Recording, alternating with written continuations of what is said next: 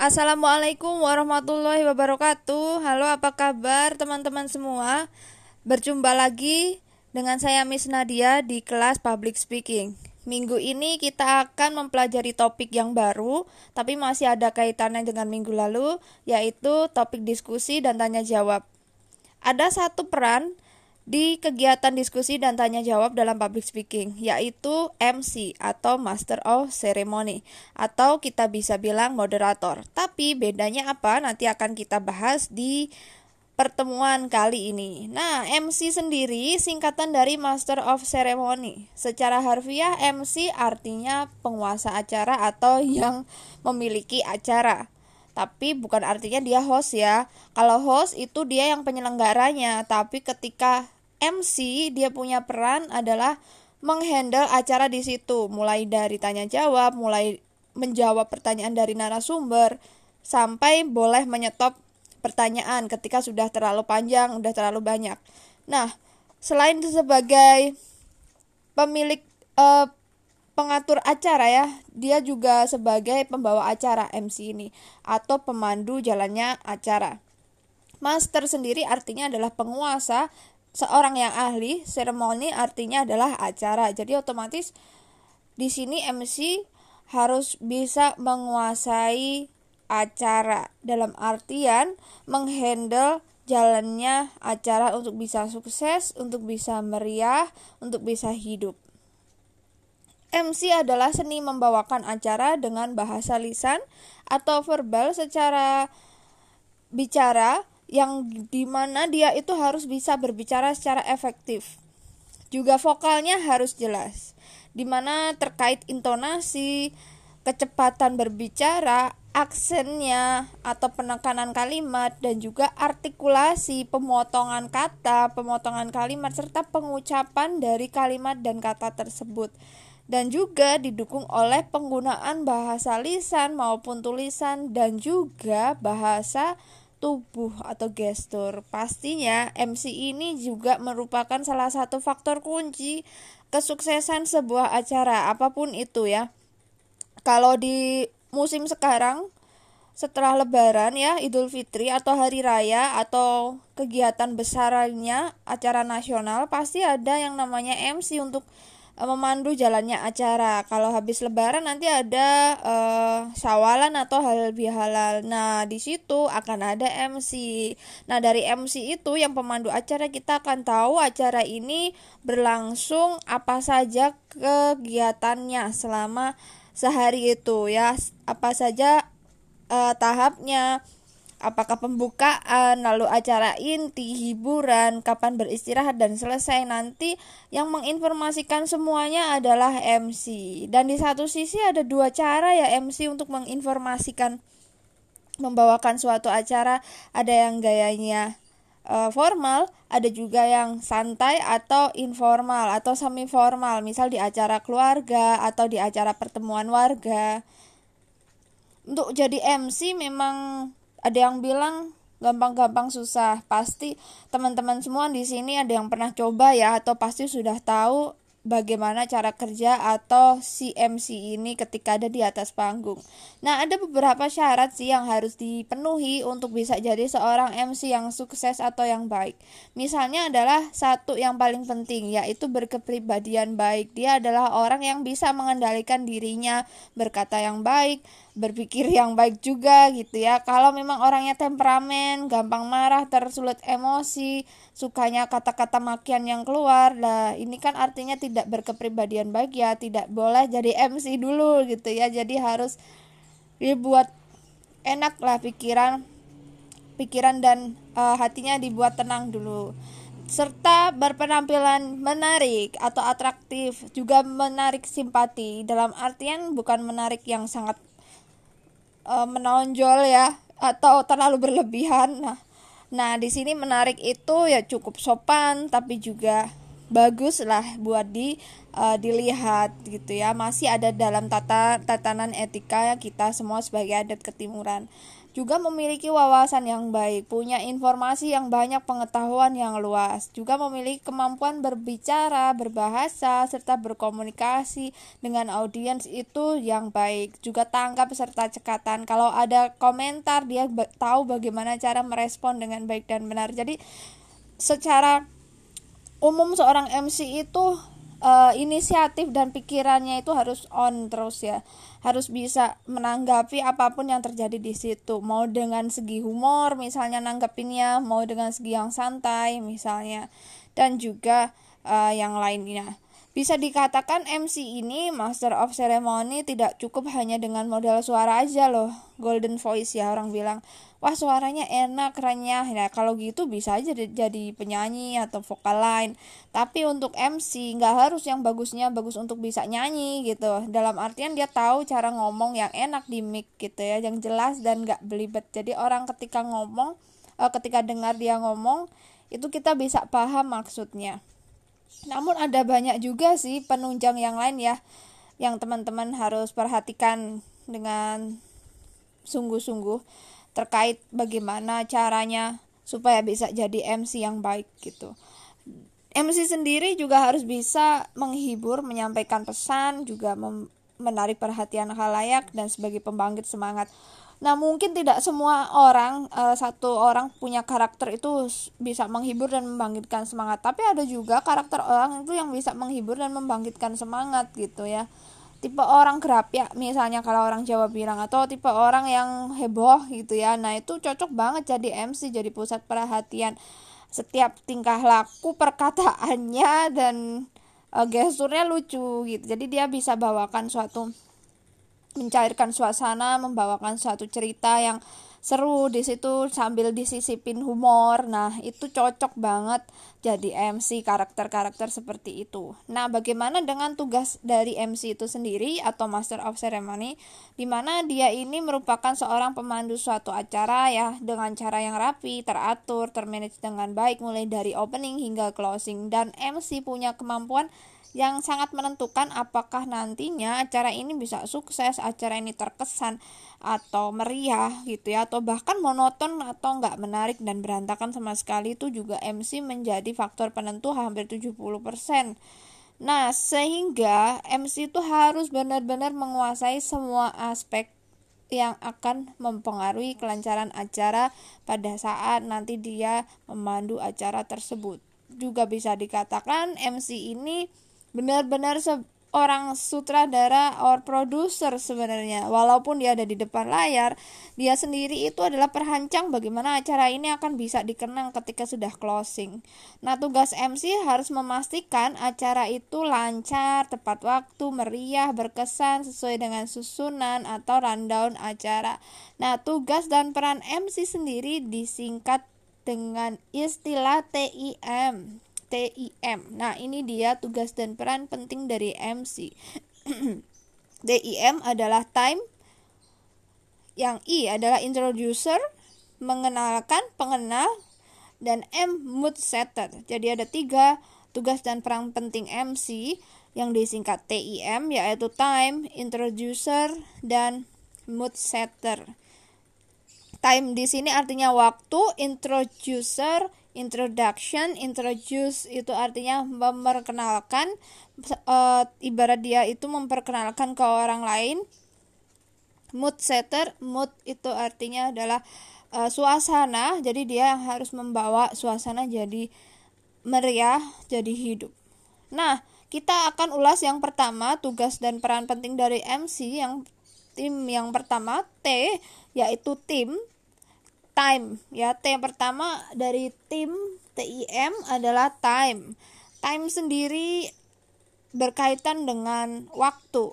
Jadi MC punya tanggung jawab memastikan acara ini sudah sesuai dengan waktu yang ditentukan kapan harus dimulai dan urutan acaranya itu juga harus sesuai dengan yang disepakati oleh panitia. Jadi yang menghandle, yang mengatur dan memanage semuanya memastikan sesuai dengan rundown adalah MC. Nah, dalam hal ini MC bisa disebut juga the king of the program.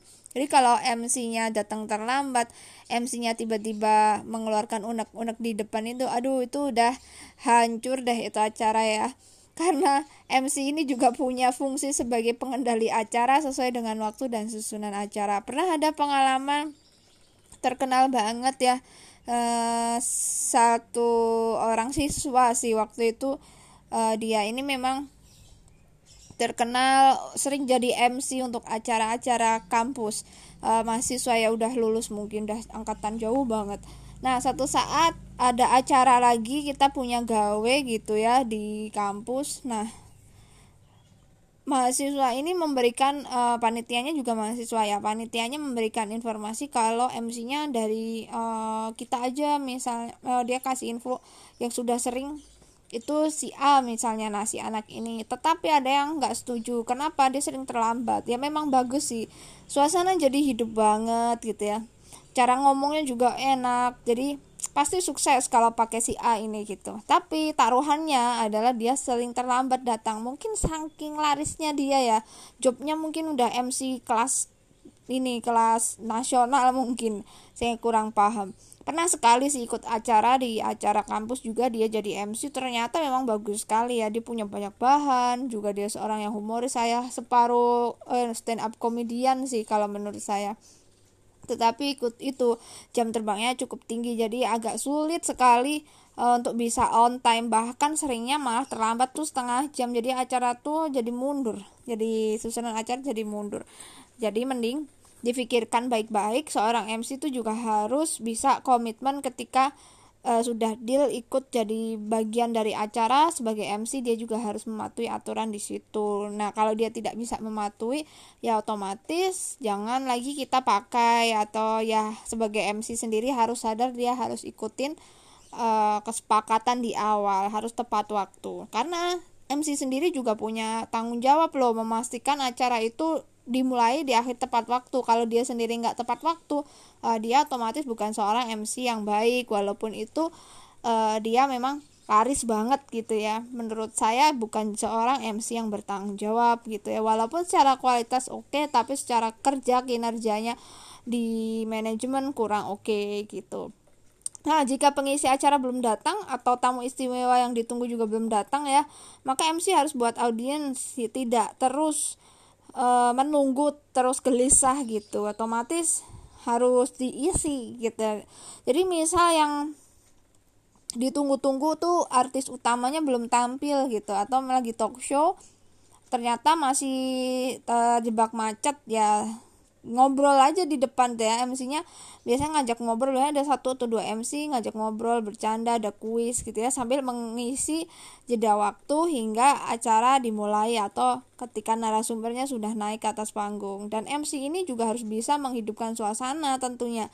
Jadi ketika ngobrol di depan gitu ya berdialog terus bercanda dan sebagainya tuh sebenarnya yang mereka lakukan adalah killing time membunuh waktu supaya kalian tidak bosan sebagai audiens sambil menunggu narasumbernya itu datang nah seperti itulah yang dilakukan MC gitu ya tapi tentu saja itu untuk kasus khusus kalau memang narasumbernya sedang benar-benar terlambat gitu ya dalam artian mungkin kejebak macet atau tiba-tiba tidak bisa dihubungi atau ada keadaan darurat. Nah, itulah yang disebut dengan time tugas yang harus diperhatikan seorang MC yaitu waktu. Jadi dia harus disiplin terhadap waktu bagaimana acara dimulai dan bagaimana mengakhiri gitu dengan tepat waktu juga di acara tersebut. Yang kedua yaitu introducer introduce yaitu memperkenalkan introduce ya dan dia memiliki tugas MC ini untuk mengenalkan pembicara atau pengisi acara kepada audiens.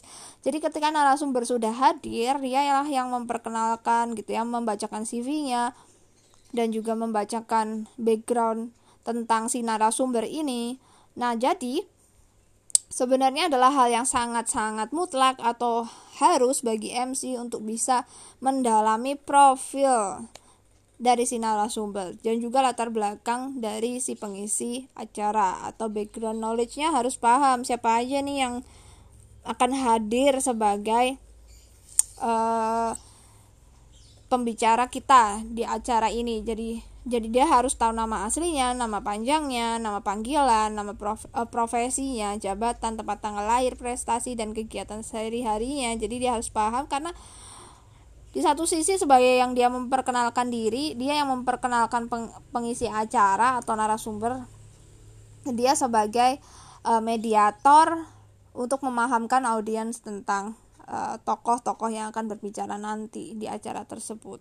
Nah, knowledge seperti ini, pengetahuan ini ya bisa didapatkan melalui riset sederhana ya, riset. Jadi si MC harus googling dulu atau mungkin tanya-tanya ke panitia uh, manajernya si pengisi acara misalnya jadi harus paham tentang itu atau bahkan nanti CV-nya kurikulum vitae yang singkat itu udah dikasih sudah diinformasikan sama uh, manajer si pengisi acara gitu ya, atau manajemennya. Nah, MC juga harus punya jembatan dalam membangun kredibilitas di sini, teman-teman. Jadi kredibilitas pengisi acara itu dengan cara menjaga audiens. Jadi MC itu jembatan menjalin hubungan antara si narasumber dengan audiens. Jadi dia ada posisi di tengah-tengah ketika pengisi acaranya kok tampak nggak mood gitu karena mungkin ada audiens yang pertanyaannya di luar kendali gitu ya dan juga terjadi sedikit kisruhan. Nah di sini MC juga harus menetralkan gitu ya. Kenapa MC? Karena sudah tugasnya dialah sebagai wasit dan juga pengontrol acara ibarat seperti itu. So MC juga harus bisa mengenalkan si pengisi acara ini di satu sisi sebagai introducer tadi ya sebaik mungkin dan pada akhirnya tingkat keberhasilan bagaimana MC bisa memperkenalkan si pengisi acara itu adalah ciri-cirinya si audiens itu mengapresiasi uh, akhir dari acara tersebut atau dia sangat terkesan dengan acara tersebut dan juga dengan uh, pembawaan atau isi yang disampaikan oleh si narasumber. Nah, itu tadi disebut dengan introducer yaitu tugas kedua dari MC dari yang disingkat TIM ya T-nya time tadi harus tepat waktu, I-nya introducer, dia harus memperkenalkan dan memahami profil latar belakang si pengisi acara. Lalu yang M, yang ketiga, tugas ketiga, yaitu adalah mood setter. Jadi dia harus bisa settingkan suasana jalannya acara. Nah, MC juga harus bisa jaga antusiasme supaya tetap semangat terus ya audiensnya dan juga kemeriahan suasana. Jadi tetap harus dibuat moodnya itu bagus si audiens dan juga si pengisi acara.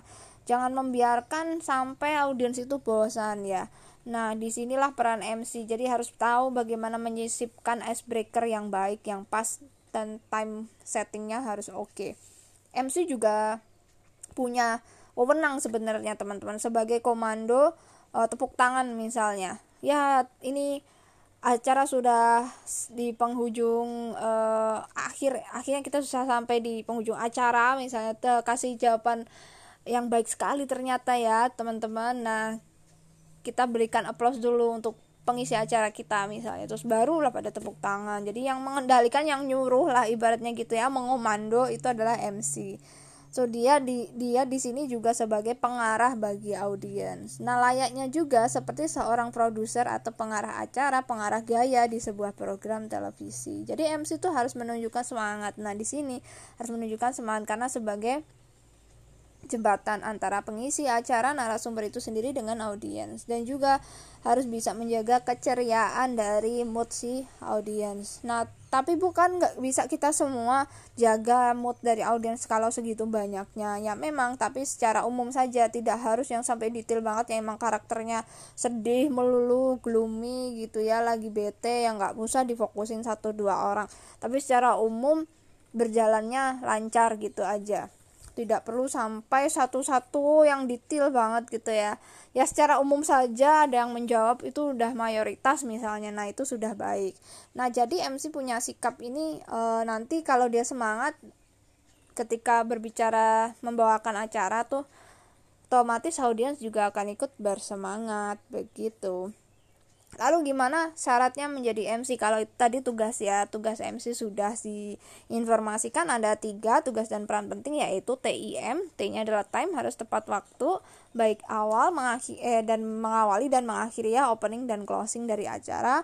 Lalu yang I adalah introducer harus tahu profil background knowledge tentang informasi dari pengisi acara dan M yaitu bisa menyesuaikan suasana di jalannya acara tersebut antara pengisi narasumber atau narasumber dengan audiens itu sendiri. Itu adalah tiga tugas dan peran dari MC. Lalu bagaimana dengan syarat menjadi MC? Duh, syaratnya apa ya supaya saya bisa jadi MC yang oke? Okay? Nah, sebenarnya e, kenapa harus ada syarat? Jadi MC itu kadang manusia juga loh. Maksudnya dia bisa lupa, bisa gagap, bisa takut, dan bisa down juga ketika ada respon yang negatif ya tidak semua itu kan dalam dunia itu ada positif negatif itu wajar. Itulah keseimbangan. Nah kadang juga e, kita tidak bisa kontrol hal tersebut. Itu di luar kontrol kita sebagai manusia ya. Nah otomatis untuk bisa menghindari hal-hal yang tidak diinginkan misalnya ya. Nah itu perlu beberapa syarat untuk bisa jadi MC yang tetap berdiri tegak membawakan acara di situ sampai selesai. Yang pertama syarat yang harus dipenuhi setidaknya ya harus bisa punya e, syarat inilah. Yang pertama adalah percaya diri. Nah, kenapa PD? PD itu ya e, kita yakin kalau kita itu melakukan hal yang baik gitu aja itu keyakinan paling utama dalam diri kita kita di sini niatnya baik kita juga ngelakuin ini dengan cara yang baik. Mau hasilnya seperti apa bukan urusan kita gitu. Jadi itulah percaya diri yang dibutuhkan. Ya itu di luar kontrol kita. Nah jadi harus berhadapan dengan publik baik besar atau kecil ya. Ranahnya baik audiensnya banyak atau sedikit maupun resmi maupun enggak off air atau on air mau di podcast maupun enggak di podcast di kelas. Ya namanya percaya diri itu penting. Banyak yang bilang oh enak tuh kalau di on air misalnya di podcast nggak semua orang bisa bicara seperti ini loh walaupun nanti tidak terlihat atau dibalik device atau gadget ya. Teman saya juga bikin podcast beda gayanya ya.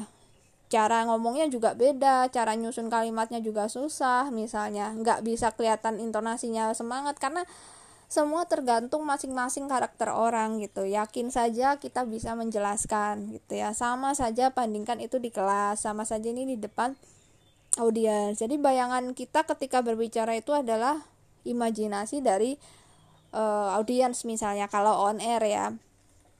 Penyiar radio misalnya itu juga sama atau record dari bikin channel gitu misalnya channel di YouTube itu sama sama juga bahkan itu ada satu uh, keterampilan tersendiri kalau belum terbiasa ya karena kan otomatis akan di share lebih jauh lagi lebih luas lagi kalau sifatnya on air. Kalau off air otomatis kalau tidak direkam ya tidak disebar jauh karena itu konsekuensinya jauh lebih besar. Kalau direkam ya di record atau disebar via internet itu jauh konsekuensi dan tanggung jawabnya lebih besar. Jadi harus lebih hati-hati harus tersusun. Nah di situ kadang nggak pedenya gitu. Aduh takut salah ngomong nanti kalau kesebar macam-macam pikiran jadi negatif kan tidak terkendali. So di sinilah perlu yang namanya percaya diri percaya kita bisa untuk melakukan hal yang baik gitu. Nah ini harus dilatih ya. Saya rasa semua orang punya. Cuma mungkin kadar percaya dirinya masing-masing apakah ada yang over self confidence misalnya kelebihan gitu ya itu lebih baik sih. Tinggal nanti dikurangin kadarnya. Nah yang mungkin agak belum muncul percaya dirinya ketika MC gitu mungkin dilatih nanti lama-lama akan bisa juga ke sana. Mungkin anda mulai bisa percaya diri muncul. Biasanya seseorang akan jadi percaya diri kalau dia bisa menguasai dirinya sendiri mengontrol dirinya sendiri tahu apa yang harus diomongin dan yakin serta puas dengan apa yang disampaikan. Nah, seperti kita bicara dengan diri kita sendiri. Nah, dia merasa ya sudah ini sudah oke menurut standar saya. Nah, di situlah mulai muncul percaya diri. Lalu yang kedua, syarat kedua setelah syarat pertama percaya diri itu muncul. Jadi jangan pernah mengunderestimate diri sendiri ya. Misalnya kamu uh, saya pernah waktu itu pertama kali jadi MC, kamu yang jadi MC. Aduh kok saya saya belum pernah nggak apa-apa tuh cuma baca aja gitu ya. Oh ya udahlah kalau cuma baca aja nggak harus kan yang harus heboh heboh gitu. Nggak kok ini kan formal misalnya. Nah, selama sudah ada contoh, sudah ada guideline, sudah ada susunan acara, dan itu udah pernah dilakukan dari tahun ke tahun, lakukan aja, nggak perlu comparison, perbandingan, oh saya baru pertama, saya nggak punya prestasi, saya beda sama dia yang udah MC sekali berinternasional. Tiap orang itu ya berbeda. Dia adalah dia kita adalah kita. Jadi jangan pernah disamakan dan harus sesuai standar mereka atau sesuai dengan standar yang diinginkan. Kalau bukan itu sekolah apa ya istilahnya tidak ada yang pemaksaan seperti itu. Tidak tuntutan seperti itu ya tidak perlu gitu ya. Ini adalah kembali ke kita sendiri untuk terus melatih diri punya pengetahuan yang terus bertambah. Intinya seperti itu. Itulah kepercayaan diri. Syarat jadi MC yang kedua syarat berikutnya harus tahu manajemen. Jadi harus mampu memanage ya. Jadi baik dia itu selain bisa memandu acara juga harus tahu detail acaranya gitu. Detail acaranya dilaksanakan di mana jam berapa lokasinya e, di mana yang diundang siapa audiensnya siapa tokohnya siapa pejabat yang akan hadir siapa juga rundown acara dari panitia. Jadi otomatis MC itu nanti juga harus tahu e, pekerjaan panitia. Walaupun tidak detail ikut langsung misalnya dari luar. Misal kita adalah MC yang disewa atau dibayar untuk acara misalnya. Ya otomatis kita juga nanti akan ada briefing dengan panitia ya supaya kita tahu karena kita bagian juga dari acara tersebut. So MC juga harus ikut sih uh, ketika panitia itu mengadakan evaluasi juga pada akhirnya di ending atau di closing acara. Karena bagaimanapun kita harus nanti bisa tepat waktu kan ya otomatis harus tahu manajemen yang terjadi di situ. Sampai pun semisal uh, kita tidak jadi jadi MC misalnya di awal kita sudah di didapuk atau ditunjuk jadi MC karena kita sudah ikut briefing terus tiba-tiba ada pengalihan peran. Oh kamu nggak jadi MC kamu moderatornya di diskusi ternyata gitu. Ya udah nggak jadi ya. Nah kadang ada yang gitu ada MC dan moderator itu berbeda. MC itu yang dari awal sampai akhir yang memandu sedangkan moderator tuh hanya memandu jalannya diskusi gitu ya. Kalau moderator itu dia yang memandu jalannya diskusi aja. MC itu acara beda. Whole event itu di MC kalau yang moderator itu only in on discussion aja gitu ya. Tanya jawab. Tapi moderator punya tugas ya menyimpulkan ketika hasil diskusi uh, sudah dilakukan. Nah di MC uh, eh, juga sama mungkin menyimpulkan secara singkat saja lebih singkat dari moderator. Nah itu tadi adalah syarat kedua yaitu mengetahui manajemen dari acara syarat jadi MC lalu yang ketiga syarat yang ketiga yaitu pandai beradaptasi adaptable. Jadi seorang MC ini juga harus mampu beradaptasi dengan lingkungan di mana dia ditugaskan jadi MC gitu ya. Adaptasi yang bagaimana?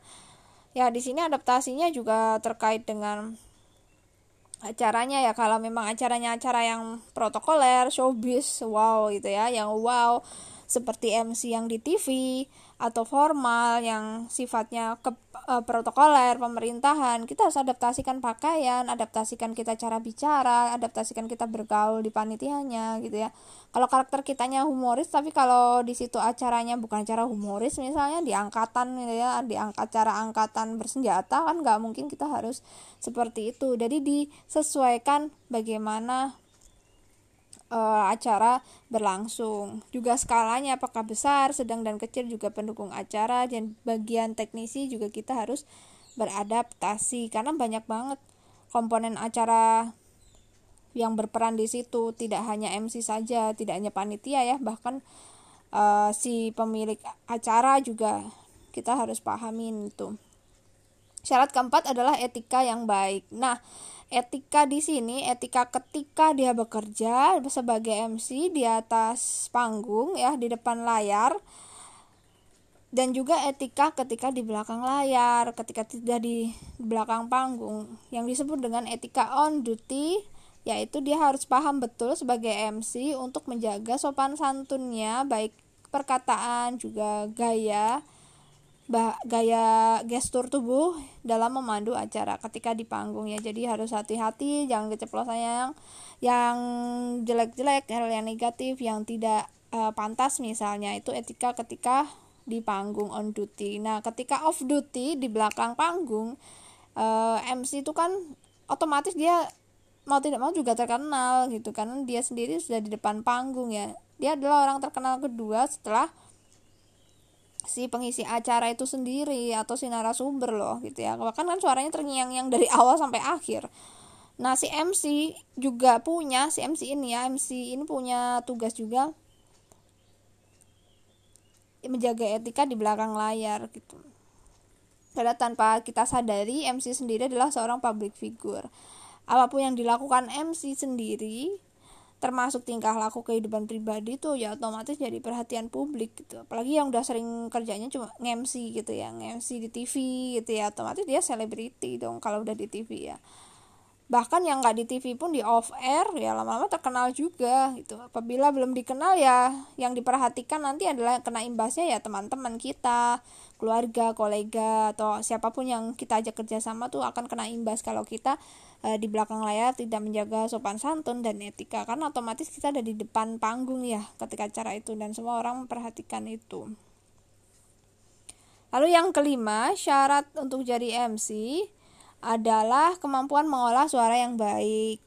Nah, ini sudah pernah dibahas di pertemuan sebelumnya.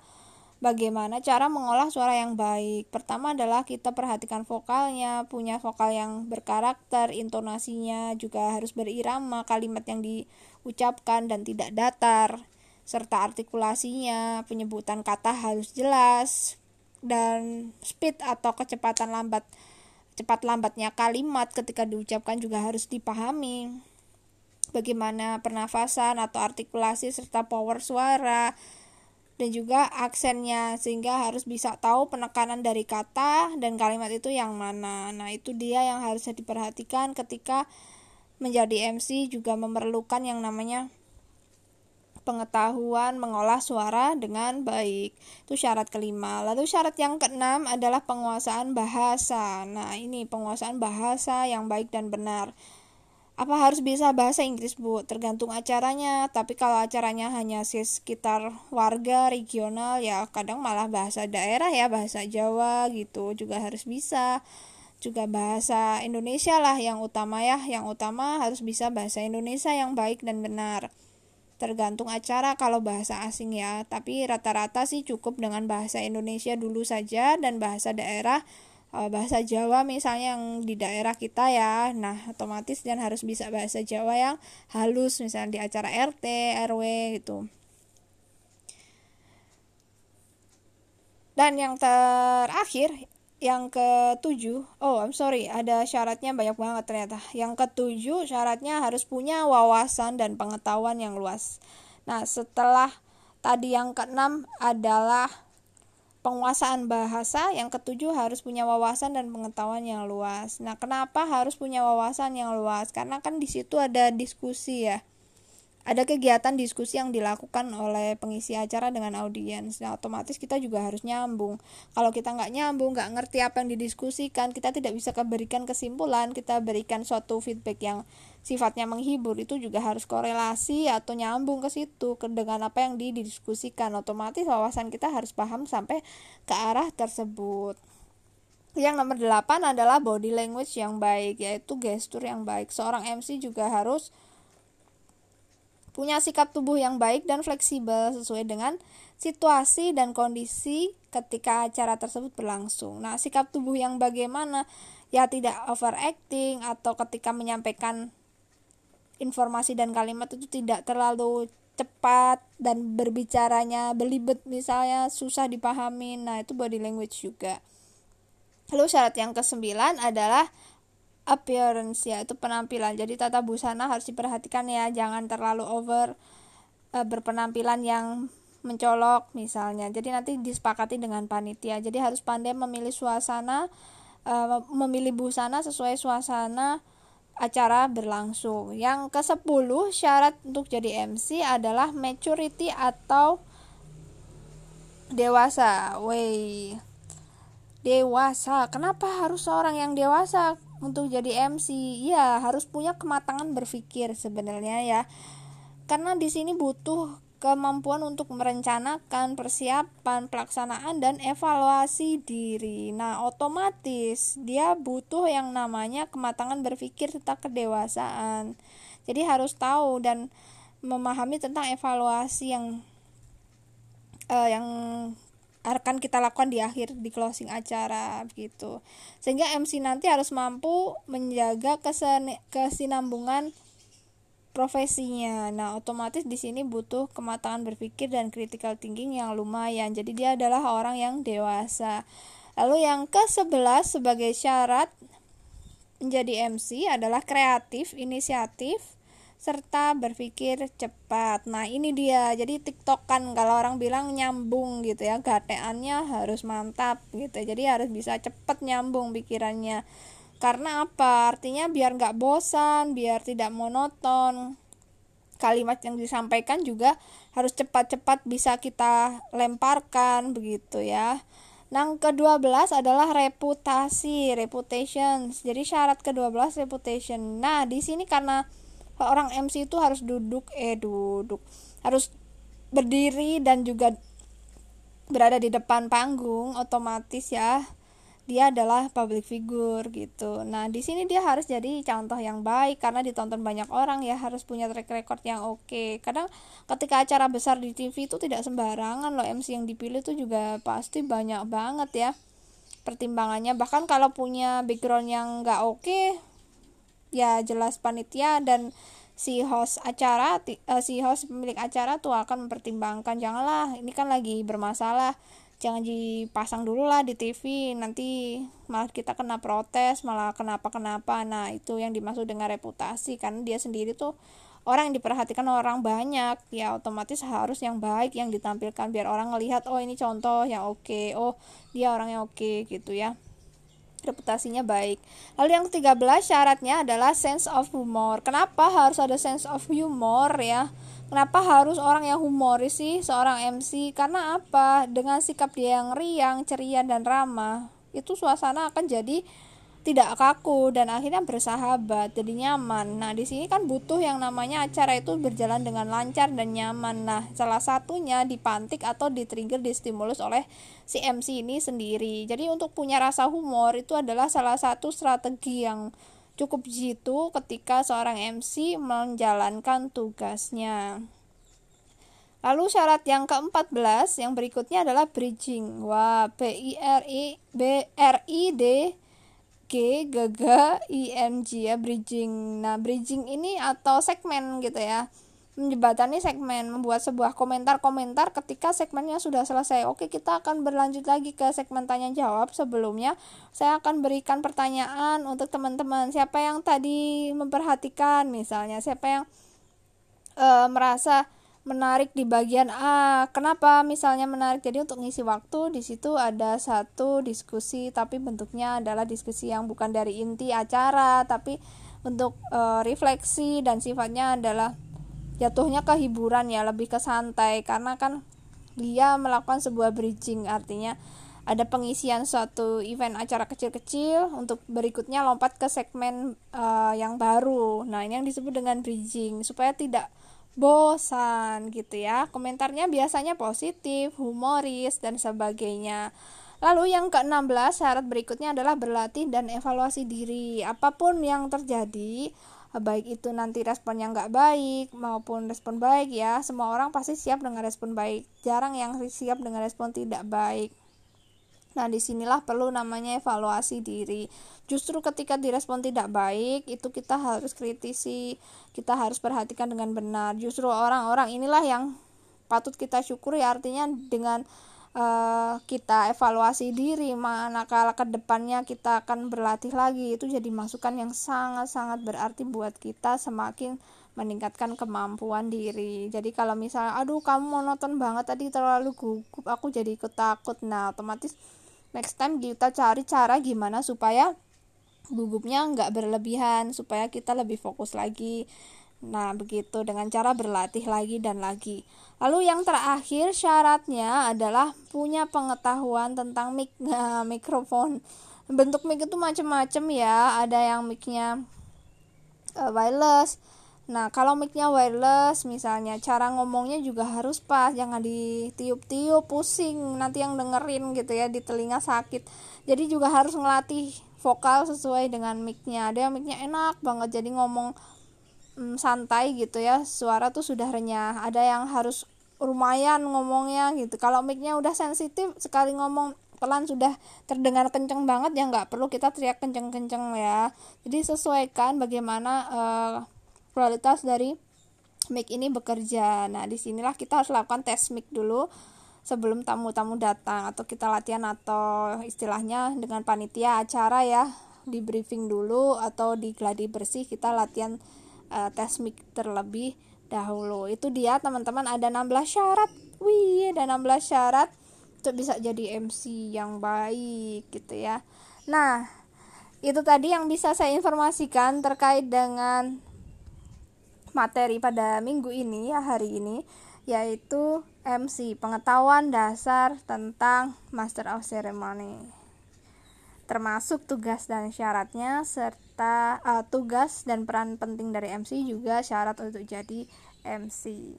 Nah, bagaimana? Apakah sudah lumayan ada gambaran ya buat teman-teman ketika nanti berlatih jadi MC jadi apa aja yang perlu disiapkan kalau misalnya ada yang ingin didiskusikan atau ditanyakan, silakan bisa ditanyakan di grup kelas kita. Sekiranya itu dulu yang bisa saya share ke teman-teman semua. Jangan lupa dilanjutkan ke bagian tugas untuk evaluasi setelah teman-teman memahami materi kali ini. Sampai bertemu lagi minggu depan di materi yang lainnya. Jaga kesehatan selalu. Wassalamualaikum warahmatullahi wabarakatuh.